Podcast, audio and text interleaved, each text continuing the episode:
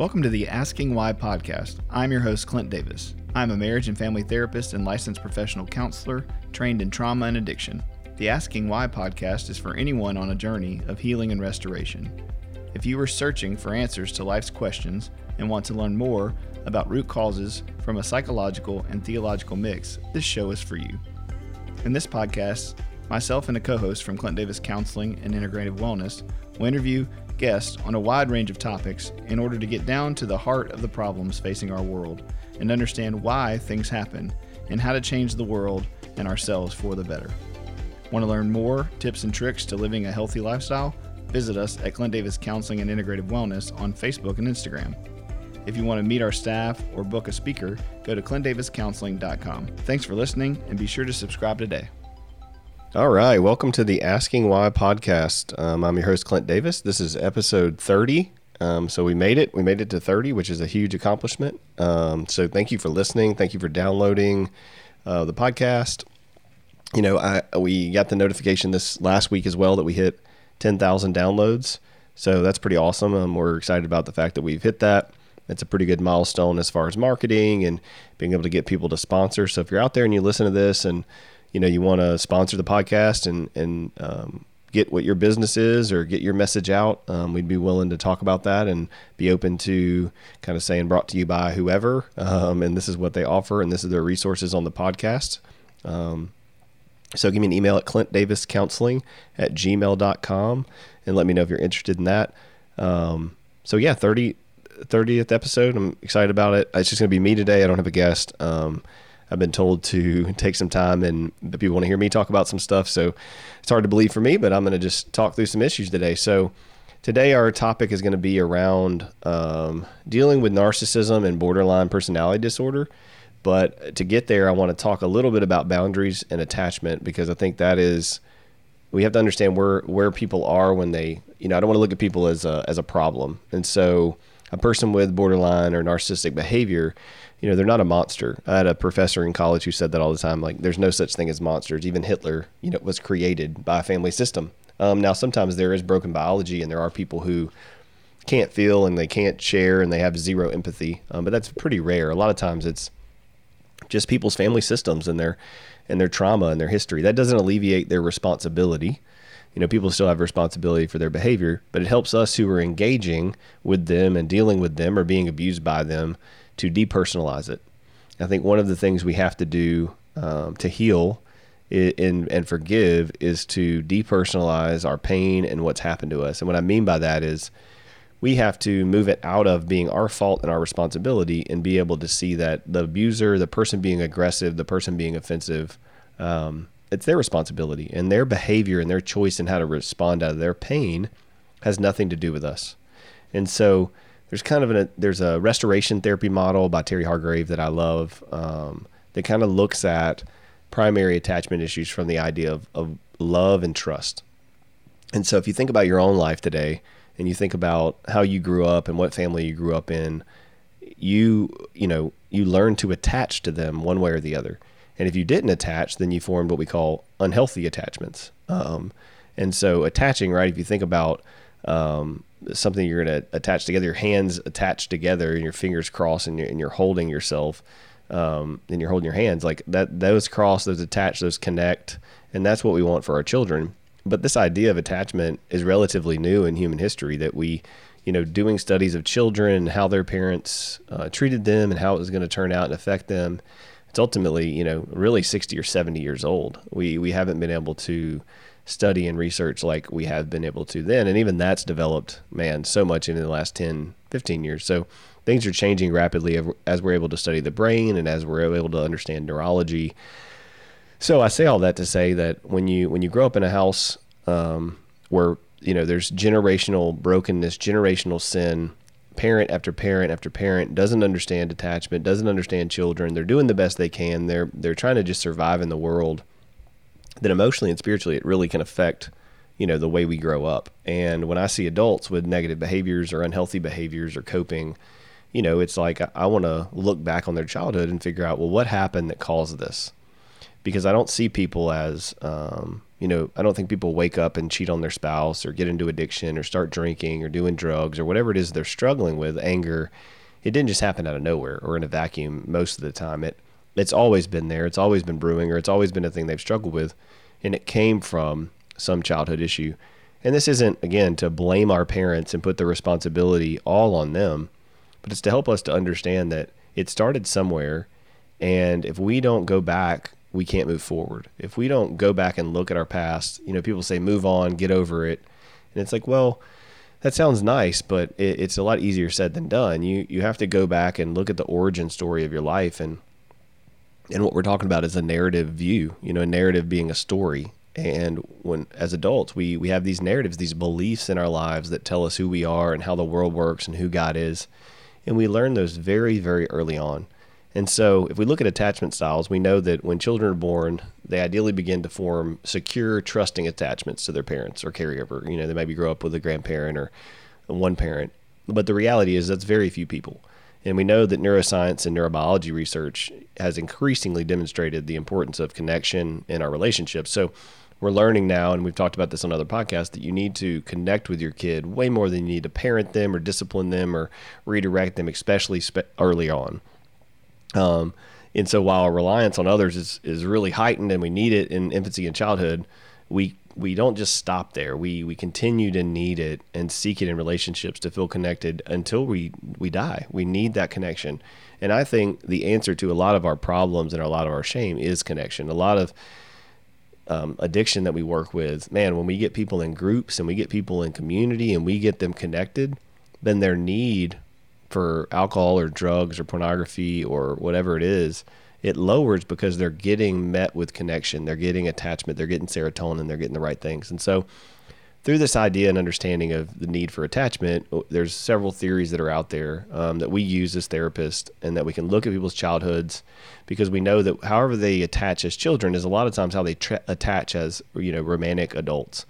And so, you know, we, we laugh because we're like, you're, you know, we see people, uh, a male or female who's in bad relationships or bad relationships or maybe abusive ones. It's like, in some ways, you're the common denominator. It doesn't mean you deserve to get abused, but if you have bad attachment, then you don't know what you need and how to ask for it. And um, you end up kind of replicating that throughout your adult life.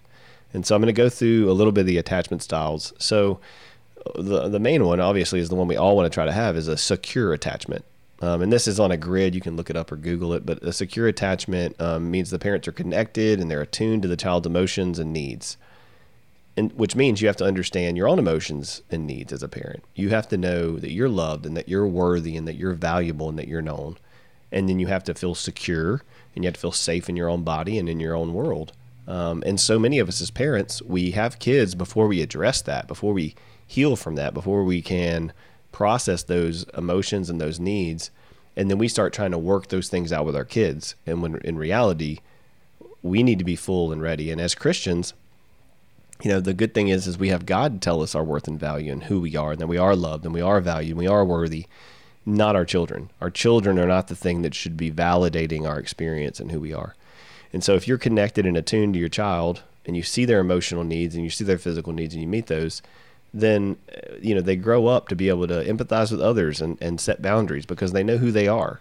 They know what they can get away with and what they can't. Um, and then they tend to be pretty stable and have meaningful relationships. So obviously if you attach to your child and you teach them their worth and their value and, and that they're loved and you teach them they're secure then they grow up in peace right? They, they grow up in peace of who they are. Not not that everything's great and there's no struggle and there's no doubt and there's no fear but in that fear they know they're they're secure. They have you know a god. They have parents who are there for them who are walking with them. And so ultimately that makes them be able to be secure in the world the problem is many of us don't get that and so the other attachment style is called avoidant um, and this is a lot of times you know where parents are emotional they're un- unavailable uh, they tend to reject the kid a lot. Um, they tell their tell them their emotion, emotions are invalid and that their needs are invalid. So it may be a situation where the kid says, you know, I feel really scared, and a parent says, well, you shouldn't be scared, or you know, you know, my kids recently have, you know, Grady will wake up and or Jude will wake up and say, there's a monster in the room, or there's a ghost, or there's, you know, they'll make something up, and so we talk through that, and I say, well, why do you think that is, and let me turn the lights on. Let's look. You know, okay, well, you know, do you think there's really a ghost? And they, well, no, there's no such thing as ghost, right? So, you know, what are you afraid of? What are you feeling? And we and we work through that. It would be much more, uh, you know, convenient for me just to say, listen, there's not a ghost. Go to sleep. Uh, that's what I want to do sometimes. Um, but the reality is, is to connect with them and, and meet with them is not easy. Uh, especially if I'm tired and if I'm hungry and if I haven't eaten and done my work, then it's much more complicated. And so we want to be we want to look for this avoidant attachment where we're not negating their feelings, where we're validating them. Um, because if not, what happens is as kids grow up to, you know, they avoid close relationships or connection. They, you know, they they don't want to share with people. They don't want to share in relationships. They're the kids who are scared to express their feelings, their emotions, because what they've been taught is that it's not going to get met. No one's going to hear me. No one's going to see me. Um, and they they become very rigid and critical and intolerant of others because they just they don't want to deal with it. They want to have control. And so you got secure, which is good. You got avoidant, which ends up being those things. And then you have ambivalent. So parents who are inconsistent, man, they just, you know, they're up and down, hot and cold, rules, no rules. Um, and then they, they just violate boundaries. They're intrusive. They, they're harsh in their communication. Um, you know they just kind of act nonchalant but then go really hard with the emotions and so that for kids that grow up in that you know they feel very nervous and anxious um, because they don't know what they're going to get and then when they do get it you know the parent comes in they let them off the hook they let them off the hook and then they come in and they're they're you know blowing up so these adults you know usually are anxious and insecure controlling themselves. They blame others for everything. They're really unpredictable in their own behavior. And then sometimes they can be really charming, even if they're doing all those other things. So if you struggle with some of that, you have to look back and go, okay, well, were my parents consistent? You know, were they harsh? Um, and then the other was disorganized. So these are the kids who were ignored, um, and the parents were just oblivious that the kid had needs. And then um, this can also be if parents were really, really scary or very traumatizing. Um, and this leads to adults who you know have chaotic behavior or explosive, abusive, and we're going to talk about this one specifically because I think this is where that narcissism and borderline kind of comes from. And then they lack, you know, they have a lack of trust when they're seeking closeness with others. So I see this in my office. These are the ones that are really hard to talk about in therapy because, you know, they don't want to be honest, they don't want to share, they need to work, they want to work, but man, it's very, very scary for them to open up. And then lastly, um, we have reactive. So extremely unattached or dysfunctional. You know, the the parents just you know react to everything that happens with don't care, you know, or chaos. And these adults typically, um, you know, they can't establish positive relationships and it's frequently very misdiagnosed because obviously it's disorganized. The I mean, uh, reactive. The the parents are very dysfunctional, and so they they don't know. You know, they can't find a firm footing as a clinician or as somebody trying to help this person because they're kind of all over the place um, themselves. And so I want you to think about that because that is going to, you know, we have these talks about boundaries. And, and I tell my therapist all the time, you know, when I'm speaking places, a lot of times as therapists, we want to, we want to talk about these elaborate things and countertransference and, uh, you know, big words, differentiation, and, and all those things are important. But what I've found is for the average of us, you know, like me who doesn't know much, um, we want to, you know, we need to learn basics. And so if I'm learning jujitsu or if I'm, you know, learning how to my, help my son play violin or, you know, if I'm doing something that's completely new to me, obviously to learn, learn the basics. And for attachment and boundaries, you know, there, there's some basic things we got to start with. And so there, you know, out of those attachment styles, if you don't understand your attachment style, then you're not going to be able to set boundaries very well. You're not going to be able to um, to say where I end and where other people begin, and that that's really what a boundary is. A boundary is something that allows you to go, "Hey, I'm upset or I'm emotional." Then that doesn't have anything to do with other people, or other people are upset and emotional about something, and that doesn't necessarily have to do with me. And I need to figure out what I'm responsible for and what they're responsible for, and I need to stop there in so many of us because we have bad attachment, meaning we don't know how to connect. We're very scared of connection or we overly connect. I mean, that's probably, you know, my, I'm a little anxious attachment. So my wife would laugh and, you know, it's like I want to connect, I want to hug, I want to say hey, and if she's upset, I want to do that more and connect. And and in, my panic, that can be oh well i'm i'm controlling that you feel loved so now i feel safe. You know I'll, I'll shower you with flowers and hugs and kisses and tell you i love you if you're upset because that'll make you feel better which i'll feel better. And you know that's a, boundary. So we have to be able to say you know what? No going to give you space i'm going to let you feel how you feel. That doesn't really have anything to do with me. Although i'm here and available to to help you and walk you walk alongside you i'm not going to my boundary is i'm not going to take that on and think it's my fault or my job to to move you out of those emotions and change those emotions. So there's there's let's talk about there's two ways of looking at types of boundaries. So there are just general like type types. So physical boundaries right? So you can touch me i can touch you um, we teach those to our kids. We say who can touch them? Who can't? Um, there's a whole podcast on that. There's sexual boundaries. So we have to have these in marriage. What do you like? What do you not like? You know what are these what are things that we're going to do and not going to do? Um, emotional boundaries. What are we going to deal with? How what am i going to put up with? Um, you know what are inappropriate topics? What are what's the amount of emotional you know emotional energy i'm going to put towards this? Um, these are the things that you know we we have to look at. Um, and there's spiritual and religious boundaries. And these things can be um, what church are we going to go to? What denomination are we going to go on? How much are we going to tithe? Um, you know are we going to do what our family does? And then there's financial and material boundaries. You know how are we going to spend money? What um, what kind of house are we going to buy? What is our retirement plan time boundaries how much time are we going to give to things how much um, time are we going to spend on oh we're going to play baseball this season. Okay well then we know that's going to take us away on the weekends. We know that that's going to get you know take us away from seeing our friends for a while. I mean there's a lot of memes going around right now because it's baseball season and people are like see you in you know nine weeks or nine months or whatever it is. Um, and then lastly non-negotiable boundaries. You know there are things that are not going to change that are not flexible that we just can't do and so I'll run through those real quick physical, sexual, emotional, spiritual, financial, time, and non negotiable. And the reason I go over these is because a lot of times we, we don't realize that we don't have any boundaries around these things. We have not, you know, looked at how much time we're going to spend with people or how much time we're going to spend working out. So if you're going to, let's say it's exercise. Well, great, exercise is good, but are you going to work out two hours every afternoon? Are you going to work out every afternoon? Well, that means you're not going to be able to see your kids or you're not going to be able to spend time with your wife. So we have to negotiate these with the people in our life in order to make sure there's connection.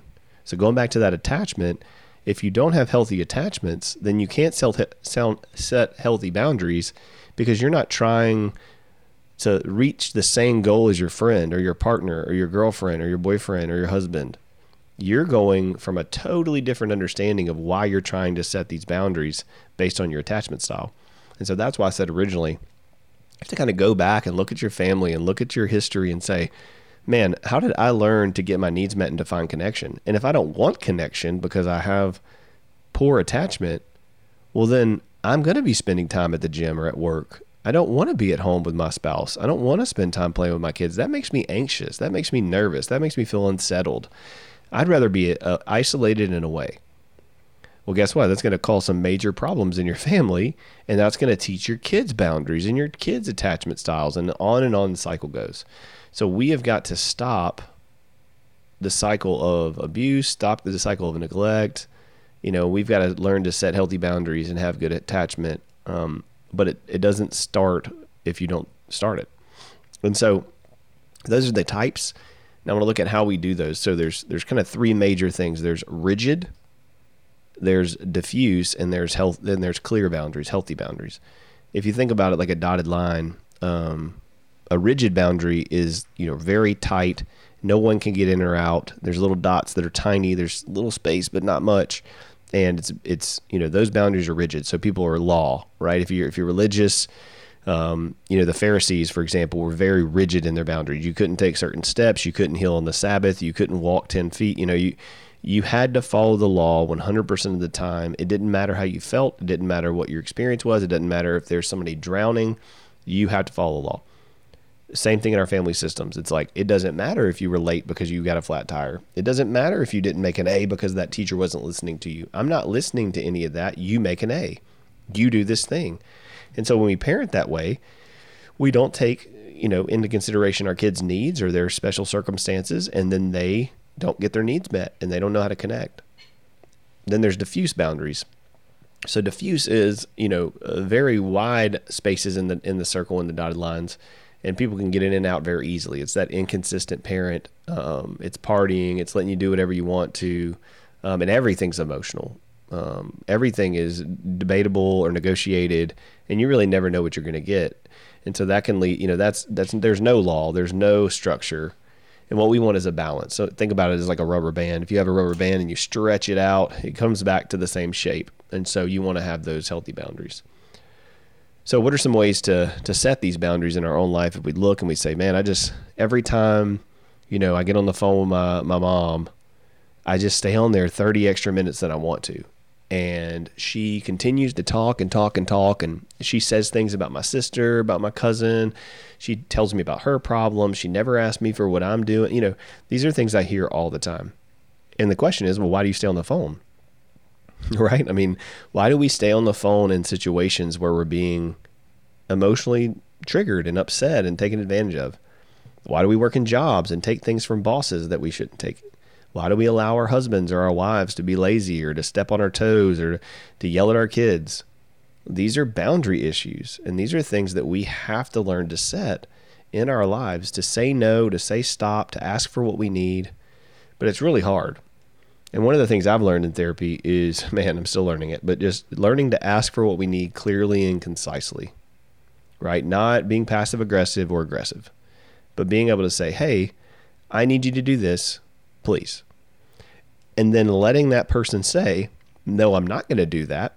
And then going from there. But a lot of times, because we want to, you know, protect ourselves or we have bad attachment or bad boundaries, we'll kind of be passive. It's like, hey, uh, I really would love to go on a date night and I'd love to go to this restaurant if you want to. And if you don't want to, it's perfectly fine. And then the person's like, yeah, no, I don't want to go there. Let's go here. And then it happens over and over and over. And you never get what you need. And then you get mad and blow up. And the other person's like, well, you totally told me that you didn't care and I could pick. And then you're mad at them. You're like well you should have seen through that or you should have been selfless or you should have done this and that. And it's like well that might be true but we have to learn to be able to ask for what we need and leave it there. And so here are some tips for setting healthy boundaries. So the first thing you can do is right we we have to look at all this stuff learn all this stuff process it. It's not as easy as just one two three but that's how we're going to talk about today um, but let's say you're in therapy you've looked at your childhood, you looked at your family system, you're realizing, oh man, I, I connect differently than my spouse or my friends or my coworkers. I need to deal with this. I need to learn healthy attachment. I need to heal. You know, one of the amazing things about God is that, you know, He's our father, our mother, our parent. And so through therapy and through the word and through good community, we can reparent ourselves to learn who we are, to change our beliefs about ourselves. And and that's when we really start to do the work. That's a whole nother podcast. But so start our day daily uh, with limit setting. All right, know from the start what we're capable of taking on. So just in the morning, establishing this is as far as I'm going to go in this situation or with this thing, and I know that. And then acknowledge um, what you gain when you set boundaries. So in, in addiction, we say play the end of the tape, read the end of the story, right? So if I'm going to say no to this thing or no to my coworker, no to my husband, what do I get out of that?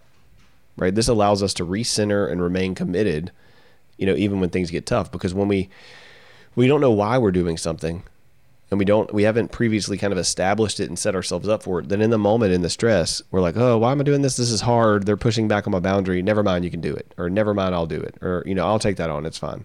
You know, I'm like that with clients. It's like I say I'm not going to take new clients.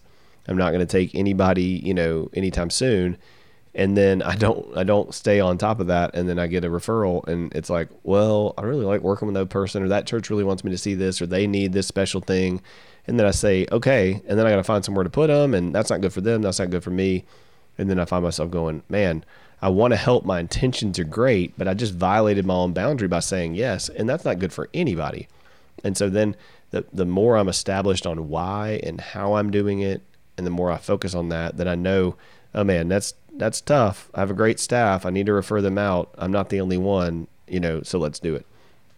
So, I mean, same thing with taking hours and hours that I don't want. You know, I might have four or five clients in a day, um, and let's say a couple cancel. Well, I could call somebody, or somebody could call, and I could put them in that space. But man, there's other things I need to take care of, and sometimes if I'm not paying attention, and it's tough, you know, I, I fill people in, and then I don't get the things I need to be getting done. Which goes to number three, defining our priorities. So one, start your day that way, thinking about it. Acknowledge what you gain out of setting the boundaries, and three, define your priorities. Get clear on what you need, uh, what you want, and what it would be nice to have. So if you're not looking at your vision and your goals for that day, and and and looking at that for that week and that month and that year, then you're not gonna you're not gonna know why you're doing what you're doing. Number four, then you have to communicate, like we talked about earlier, clearly and directly and often. So we have to tell people about our boundaries. Um, that's our responsibility. We can't assume that people are going to keep our boundaries if they don't know what they are. So in a marriage, if your husband's staying up late every night and you feel safe with him being in the bed with you, then you have to clearly communicate, hey, you know, I would really like for you to come to bed with me a couple times a night because that makes me feel safe. And, you know, then he can say, well, no, I don't want to do that because I have to stay up and work, and um, and I may not be able to, you know, to do those things. And you can say, okay, well, what's a compromise that we can make? Can you do that four times a night, you know, a week, and then th- these two nights you stay up and work out, whatever the thing is. But you, we are responsible for communicating that directly and clearly. Five, pay attention to your needs. And this is something. This is not pipe psychology as, as far as a, you're the center of all things, but we do have to like pay attention that when things make us feel discomfort or overwhelmed, or we start building resentment, you know, that is a sign that um, somebody or we have overreached our boundary. We have to pay attention to that. That doesn't mean we don't serve and we don't sacrifice and we don't, you know, love on others. But we have to pay attention that, you know, once we get, we, once we start getting, you know, uncomfortable and overwhelmed and, and resentment, resentment builds, then something's probably wrong and we need to check that boundary and we need to check on our hearts. Um, six is start with small adjustments, right? Instead of doing huge, hey, I'll never talk to you again if you do this, you know, start by doing little small things like, hey, uh, you know, I don't, I don't appreciate you calling me at, oh man, my dad would love this, but my dad used to call me when I was in college at like seven o'clock or 645 on his way to work. And of course I was never awake and he would just do it relentlessly. Um, and now it's a joke because obviously I'm up every day way earlier. And so I'll call him and he's like, uh, you get me back, you know? So we have to be able to say, hey, listen, I love talking to you, Dad, but I'm not up, and you're waking me up, and I have a different lifestyle. Could you call me at like eight o'clock instead of six forty-five? Um, and so it's those small adjustments. It's not getting into the nuances of everything. Um, and then lastly, right, we have to practice self compassion, meaning if we don't keep those boundaries, if I don't tell my dad what I need, if I don't ask my sister for what I need, and then they step all over me, instead of beating ourselves up, we have to learn. We have to say, "Hey, look, I'm practicing. I'm I'm getting to know how to do these things, um, and it's going to take some time and some adjustment, and it's not going to just happen overnight." And so, those are kind of the the boundaries and attachment styles that I wanted to talk about today. So, moving on. So, I wanted to talk about that because, man, that's that's decently. I mean, it's hard in general um, to keep boundaries. It's very hard to do that in relationships. It's very even harder to do that when we have bad attachment or unhealthy attachment. We haven't worked through it. So one, we have to work through that attachment style, and two, we have to learn what the boundaries are in our lives that are being violated and how to keep them. Okay. The reason I'm talking about that today is because it brings me to the idea in the in the concept of the, of borderline adult borderline narcissistic personality disorder. Um, and I'm, I'm talking about this because it's low on the statistic scale of people you have to deal with, supposedly. But I see it all the time in my office from people coming in and saying, Hey, we, we worked on attachment, we worked on boundaries, and yet these particular people in my life keep stepping all over them. And none of the things you're doing, you know, none of the normal things that I suggest work. And so then we have to, st- you know, we have to say, Oh man, um, maybe I need to figure out if this person has something, you know, different. So there's a great book. It's by Randi Kreger and it's called Stop Walking on Eggshells. And, and I've had people work through this book um, a lot and, and just my, I've worked through it myself and it has been, you know, transformational in my own life and in people's lives. And so it's great. And so a lot of what we're going to go over right now is from that. Um, there's an article online that um, a therapist did that I read a long time ago. I don't remember who it was, but so I just kind of summarized. Um, so when we live with someone who has the outward acting type of borderline or narcissistic personality disorder, you know, we learn to tolerate ongoing oppression by a very ab- abusive bully. And so we we're used to people just oppressing and, and, and harping on us and yelling at us and talking down to us. and that's not normal. Uh, well, it's normal. It can be normal in these situations, but it's not healthy. And we get adjusted to that as kids, and and we end up thinking it's our problem, and it's so it's so extreme and so outward and so extra that you believe it, and you start to doubt yourself. And so, you know, I felt that way in some relationships that I've had in my life, um, where I feel like people kind of use me as a punching bag for years, um, and I didn't realize that that was a lot about them and not about me. And so I grew up trying to learn to navigate and figure out who I was and my worth. And then I'd have peers or I'd have adults or people in my life, you know, saying, no, that's not you, you know, you're XYZ. And they were so confident in that and so manipulative in that that that I doubted what the majority of people in my life would have said and I would believe that one comment. And so we see that in like social media or even like the podcast.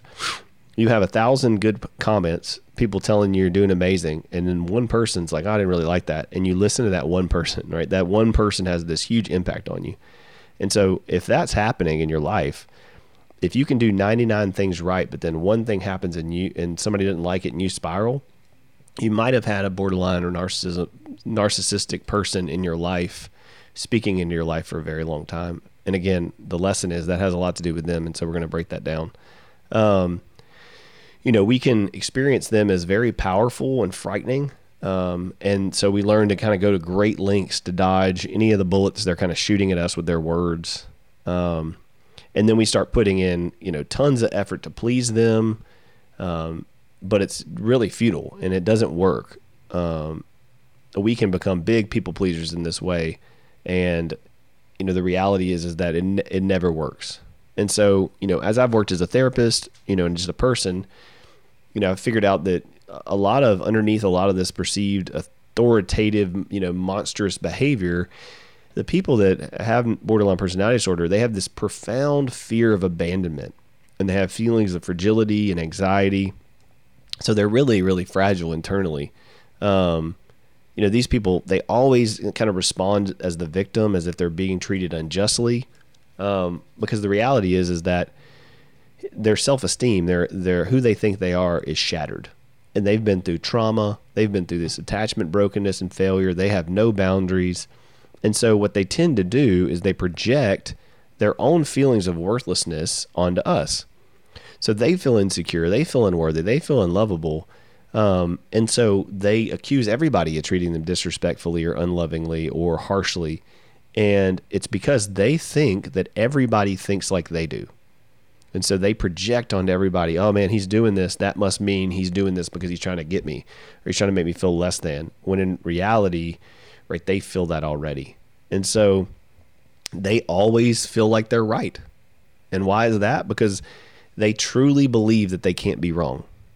It's their only way to cope with self doubt and shame. So they feel you know they they they can't take responsibility um and they typically right with a borderline or narcissist they they're they're not just doing it to you. There are people at work. There are people that are you know at church. There are people in their community that are the quote unquote bad people who have insulted them or slighted them or they've treated them unfairly. The problem is you don't pick that up until later. And so you've become a part of the the cycle of feeling responsible. And so in my therapy practice, excuse me, I hear, like I said earlier, I hear tons of stories about this from people, you know, trying to, you know, deal with these challenges and struggle with somebody who's outwardly acting. And what I mean by that is they, they're yelling, they're screaming. There, there are some that are, you know, the conventional type, which is like more inwardly focused and they're needy and self hating. But these people, these outwardly acting borderline or narcissists, they are very aggressive and very loud and very, you know, projecting on everybody else. And so, um, it, it, it can, they can really be profoundly needy and anxious and easily wounded. Um, and they're chronically fearful of acknowledging their weakness. So they're also the people who literally never take responsibility for anything. So they, they gaslight you. They, you know, something will be happening in your life and you're, and, and they just will not apologize. There's never a sincere, I'm really sorry. I was wrong. No matter what happened, I should not have yelled at you. I should have not called you those names. I should not have said that about your character because let's face it, they're not saying small things. They're saying very, they know what to say and how to say it. Um, and they're very harsh with it.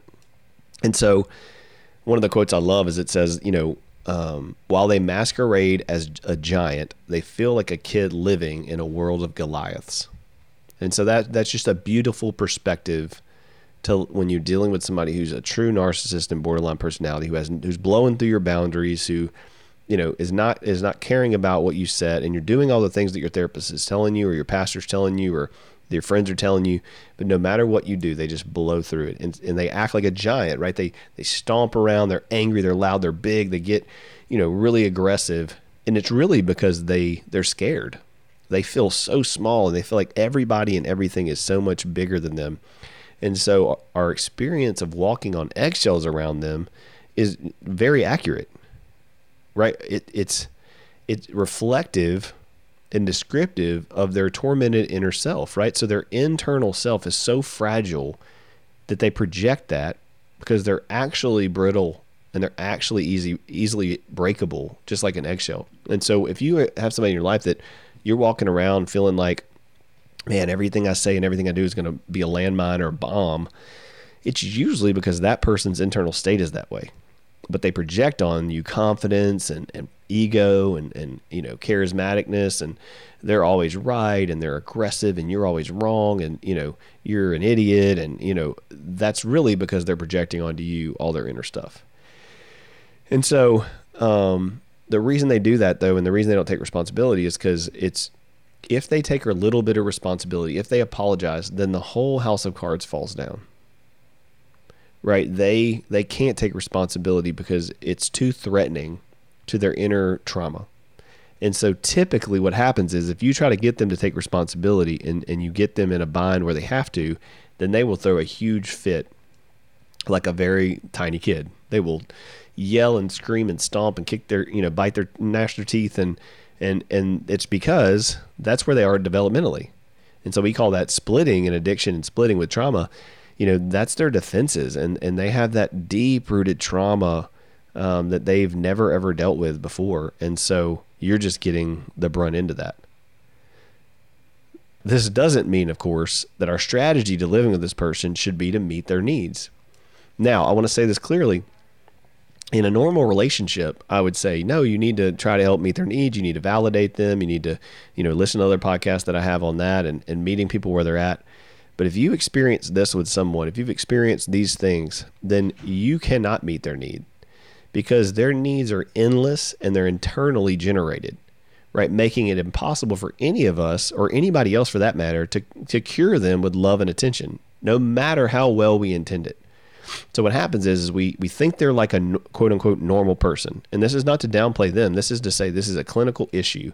But if we have somebody in your life who we think, oh, this is normal, this will work, and it never works, it's because this person has a specific diagnosis and needs specific help, and your normal stuff is not going to work with it. So no matter what your actions are, right, they remain fixated on real or imagined unforgivable insults or slights. Right, so it's helpful to remember that you know this might be a spouse or a parent or a boss, a sibling, a friend, but the three things that these people are centrally concerned with is one, what they feel people did to them that was unnecessarily mean, hurtful, or thoughtless. Two, what they believe other people did not do for them that they feel they should have done. And three, times when they feel that someone in their life hasn't done enough for them. And so they, they just go on and on in this like cyclical cycle of these three kind of primary concerns. Um, and there's no way for anyone to satisfy that because their discomfort comes from inside. And so no matter what you do, it's never going to be enough. So I know that we've a lot of us have tried to please these type of people and we know that it isn't helpful in managing the relationship. It's not good for any of us psychologically, physically, emotionally. It diminishes our self esteem, it is self denigrating, and only invites further abuse. We see this over and over again. So, what do we do about this? So, I'm going to run through some some steps here that he gives that that um, are super helpful. So, instead of looking at them and trying to focus on fixing them, look at ourselves closely and our behavior make a, an inventory of you know our dysfunction and our stuff and then try to temper and control that when we engage with this person right? We that's our own therapy our own work in knowing our own boundaries because we cannot control them. Two if you have to be around them and you're around them try to speak into their life be genuinely and positive and loving when it's calm and peaceful you know, this will build somewhat of an alliance, um, hopefully over time that's not easily shattered. In my relationships, I've had to do that a lot and it's taking a lot of time, but it's worked. And now there's sort of a bridge in between me and those people that allow us to have trust and, um, and, you know, an alliance that isn't easily breakable. Um, three, let your family member know that you have, that you are on the same team so use we statements. So this is very helpful. You know, I know we're both upset right now, but our relationship is important to both of us and we will get through this together. Right? That's very reassuring to them. If you start saying you do this and you act like this or I feel this way, they can't tolerate it. But if you if you we statements, if you speak as if we're on the same team, it can help. Four, build strength in the relationship by planning shared activities right? So if they're not abusive to the point where you can be around them, try to do some joint activities that are light and very, very short. Five, negotiate boundaries so that they're not experienced as barriers. So this is a good one, right? So if they want to come stay at your house, for example, right? You, here's a good quote. It says, I appreciate your offer of letting me stay in your home when I come to visit from out of town, but I'm much more comfortable staying in a hotel. You're very hospitable and generous to want to share your beautiful home, but you know me, I'm weird about my own space I don't want to disturb anyone. My weird habits of staying up late, watching TV, snacking in the middle of the night. I'm just much more comfortable not imposing this on you, and it feels better for us. So you have to reframe with them that uh, that you know it's your weirdness, it's your strangeness, but that's still setting the boundary. It's not giving in and doing what they want. And then six, be careful with jokes, man. They they cannot handle the slightest kind of poke or joke, and they will blow up. Um, you can't make it like, oh, you know, I know my sister's a favorite child because they can't handle it and it will blow up and, and you know, you'll get an assault with all this rage. Seven, and man, this was the best tip that out of all of them for me. It's counterproductive. This is really hard. I could get emotional talking about it. It's often counterproductive to share your feelings, opinions, and advice with a borderline narcissist. When you give them advice, they take it as a narcissistic assault and your advice will most likely be met with a barrage of rage and contempt. And that is so true.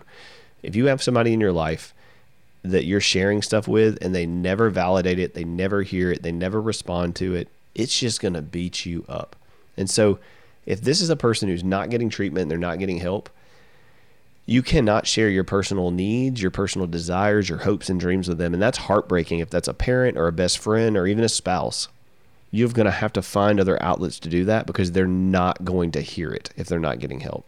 Because they need skills they need to be you know involved in understanding what you need and they can't do it if if they're struggling with this disorder. Um, use creative postponing. So you know if so if they email you something provocative or text you something wait and then write. You know like hey i think you emailed me but i can't find it. Anyway uh, to say hey and tell you I love you and hope you're well. You know, speak soon. You know, something that's kind of pushing it away and not dealing with the you know provocativeness provocativeness of it. You know, if you try to take that head on, it's gonna it's gonna blow up. Nine. Remember what you see is what you get. Cease making any effort to change your family member. We all need to remember that the only person we can change is ourselves. Trying to change another person only makes our self esteem plummet because it always fails. And then lastly, Empathy is the most important tool for managing the anxiety and fragility of our family member, right? Our normal reaction would be like, man, they're such a miserable person. They're a terrible person. I can't take it anymore.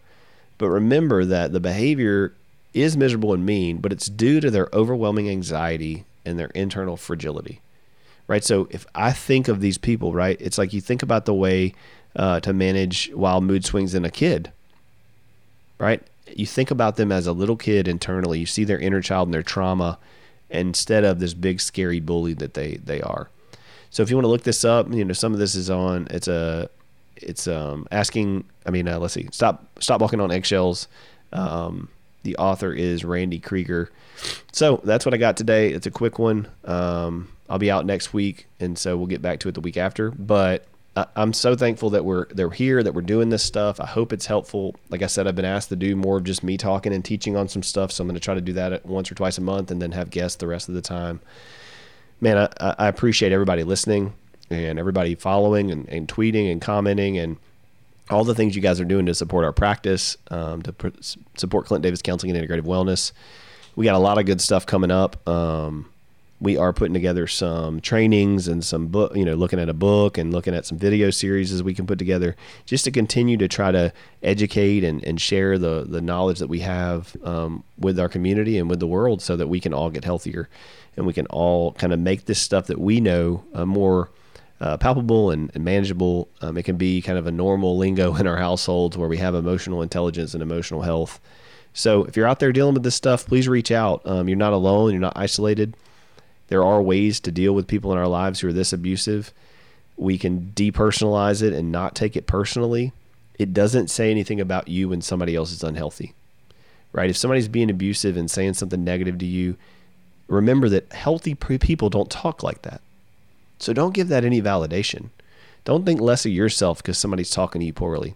If somebody's telling you you don't do your job, or you're terrible at this, or you know whatever it is, you you know you're selfish, you're you're unhealthy, you're ridiculous. Healthy people don't communicate like that. So they're not in a state to be clear and healthy. That doesn't mean you don't have to change or there's not some responsibility you can take. But don't let that say something about your worth and value. You're you're loved, you're valuable, right? People see you. And if you have people, if you don't have anybody in your life that it, that's loving on you and, and valuing you and seeing you for who you are, you need to get new people. You know, go to church, come to therapy, find some connection with somebody. Because I promise you, there are people in the world that are good people that don't see your worth and value based on what you can provide for them or give to them. Not they don't expect you to be perfect and to be able to, you know, take care of their emotions and feelings at all times. Right? That's real community. And so I, ch- I challenge you if you're listening to this and you've been listening to all the stuff we've been talking about over the last 30 episodes, and do the work. And if you've done the work, if you're out there and you're like, man, this is great. Yeah, I've done this. I'm working on this. I know this. Then push other people. Love on other people. You know, pull them into your community and your connection group you know, get uncomfortable, right? As long as you're not in danger, you know, get uncomfortable with people. Have somebody over for dinner, have somebody for coffee. Like, ask them about their childhood, ask them about who they are. You know, start to have those hard conversations um, because it's so important to healing. It's so important for people to see where they come from and to rewrite those narratives and rewrite those stories. I mean, one of the, I'll end with one of the beautiful things about Jesus and the stories in the Bible are that, you know, the way Jesus leads and teaches is how the world works. It's it's uh, where the the narrative world, narrative world, and the um, objective world meet. It's it's these things that we know that are stories. When we hear them, we see them, we know they're true, and then it's the things we can prove. And Jesus just is amazing in those narratives of going, no, this is how this is supposed to work. You're supposed to love your enemy and pray for those who persecute. You're supposed to help the widowed and the orphan. You're supposed to give the guy the shirt off your back. You're supposed to do all these things. But if we don't have a healthy concept of boundaries, if we don't know our worth and value, then we end up taking, like many people do, the rich young ruler and going, oh, well, then we all should have nothing. We should all be in poverty because God asked us to give away everything. It's like, well, no, God asked him to do it for a specific reason. No, you don't have to give every single person. If somebody walks up to you like, let me have your car, you don't give them your car, right? But with boundaries and attachment and, and good spiritual health and, and looking at what is God telling you to do, then maybe you do give up your car. Maybe you sell your car and you get a, a you know a Dave Ramsey car, you drive it around, but that frees you up to be able to give to a missionary once a month or serve at the, your local shelter or whatever it is. So I love you guys. I'll get off my, my soapbox and my tangent. All right. God bless you. Have a good week.